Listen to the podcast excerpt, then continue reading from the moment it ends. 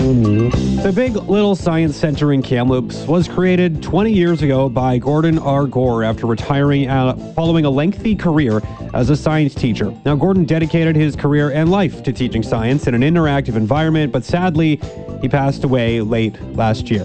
The dedicated staff and volunteers of the Big Little Science Center have launched a GoFundMe campaign in Gordon's memory, with donations helping to continue his legacy and continue to inspire the kids of today to become the leaders in science and technology of tomorrow. To talk a little bit more about this, pleased to welcome the executive director of the Big Little Science Center, Gord Stewart. Gord, how are you today? Oh, I'm pretty good, dude.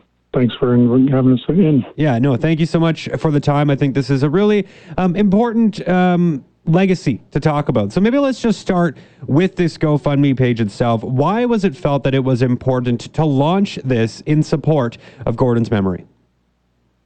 Well, it was just an, uh, another option, I think, to make it easier for people to donate in his memory. Because we, you know, we he mentioned that in his uh, in the obituary that he wanted donations to go to the science center.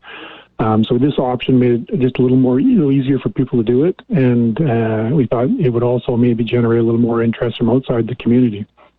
Yeah, and and I guess can maybe talk a little bit about uh, what this money would be going towards, right? People who are looking to donate, there's a goal of over eighty thousand dollars. How would that money be spent?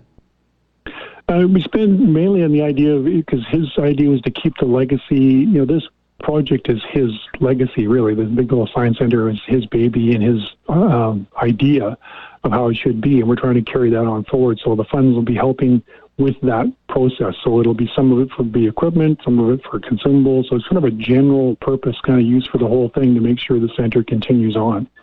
What what kind of things could be done with with eighty thousand dollars? I mean, just in terms of what's there now and what could be there if this money is is raised.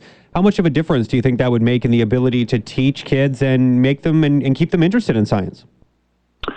Well, I think you know it's a, it's a it's a large sum of money, obviously, and, and it would help a lot to add in. We consume a fair amount of things, and we're using chemicals and other things for different displays, so it would help maintain that supply.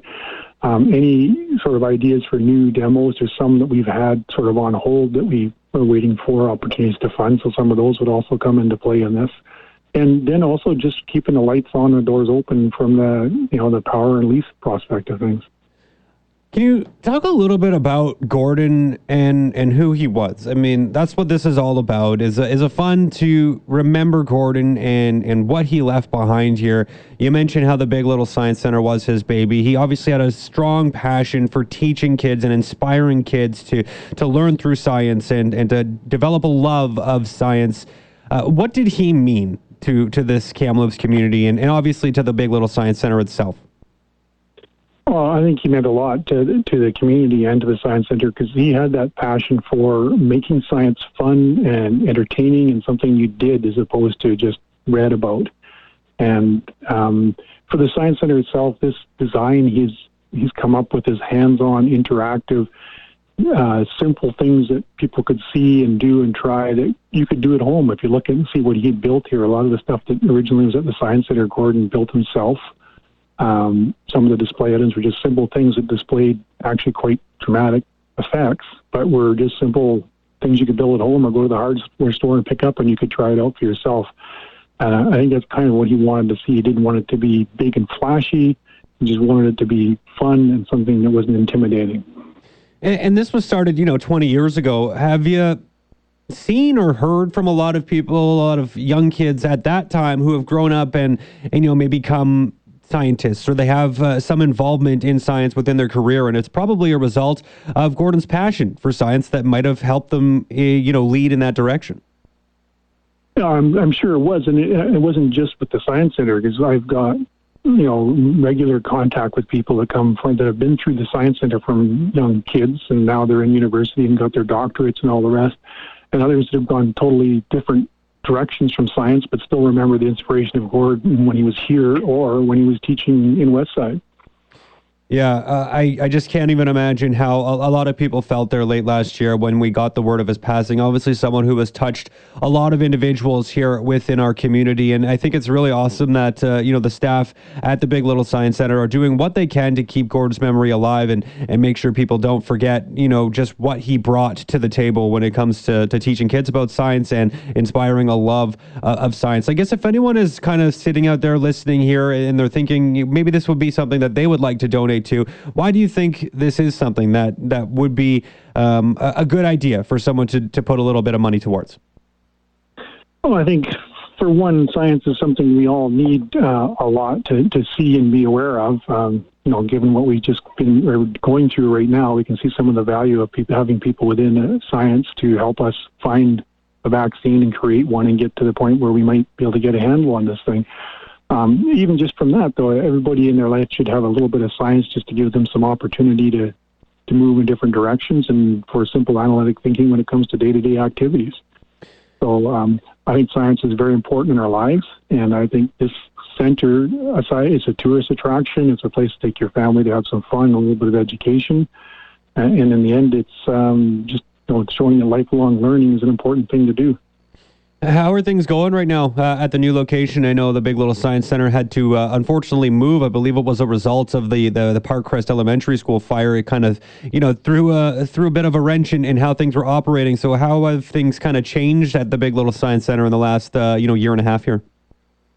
Well, initially it was um, we had to be shut down basically for a little bit, and then we were doing off-site stuff while we looked for a new home. And when we we found one that needed renovating here downtown at the old Valley Village site um, those renovations were scheduled to be finished in March of last year. Um, of course, the pandemic has delayed delayed that for a while, and we didn't actually complete renovations until June. Um, but uh, unfortunately, we still haven't been able to open fully. We were open to a few activities through the summer. We did some summer camps. We've been open to visits. Depending on public health orders, they fluctuated our openings over the last year. Um, we're now open to you know individual private bookings for families or cohorts of uh, COVID cohorts, so that we can't have public events. So mm-hmm. we have mm-hmm. legal options there. And uh, so it's been a. We're, I think we're like every business operation or anything that's right now in this pandemic world is just holding on as best we can until until this thing's over. Um, are things different, I guess, at that Seymour Street location? Or you know, like, do you have more space? Uh, has it been a real beneficial move? Um, you know, what what are your thoughts on sort of where things were um, before to to where you are now? Are are you happy with the space you're in now?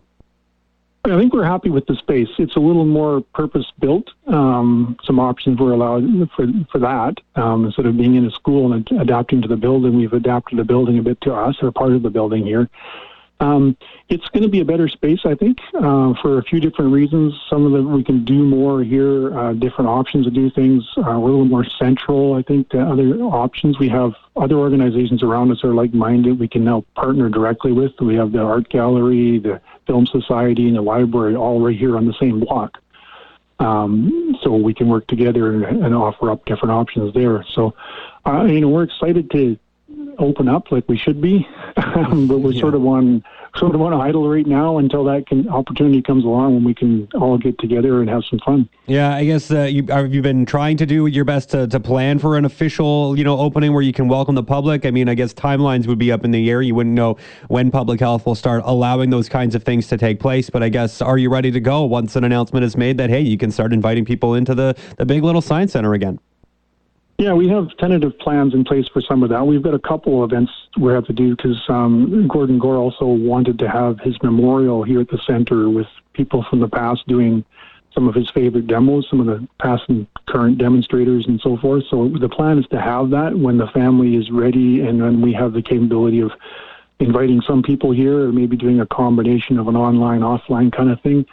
So that is also in the works, and the grand opening is scheduled for when we can do it. You know, I'm thinking the earliest at this point is sometime in late fall or you know, or in winter this year before we're going to be able to actually do something like that. Yeah, well, uh, I really look forward to to having that uh, that kind of a moment again, and um, you know, being able to remember Gordon for for all he did for the community, for all he did for science, and for all he did for for inspiring kids to to get into science and, and discover a love for it. So I think that's a great way to wrap things up. People can go to that GoFundMe page in honor of Gordon's memory and donate. The goal right now is $83,000 and about 24000 has been raised to this point. So you're on your way. Uh, definitely could use a few more people to, to get on there and help donate to this cause. And, and hopefully they hear this and, and are inspired to do so. But really appreciate the time, Gord, and uh, really appreciate keeping Gordon's memory alive as well. So thank you so much for this.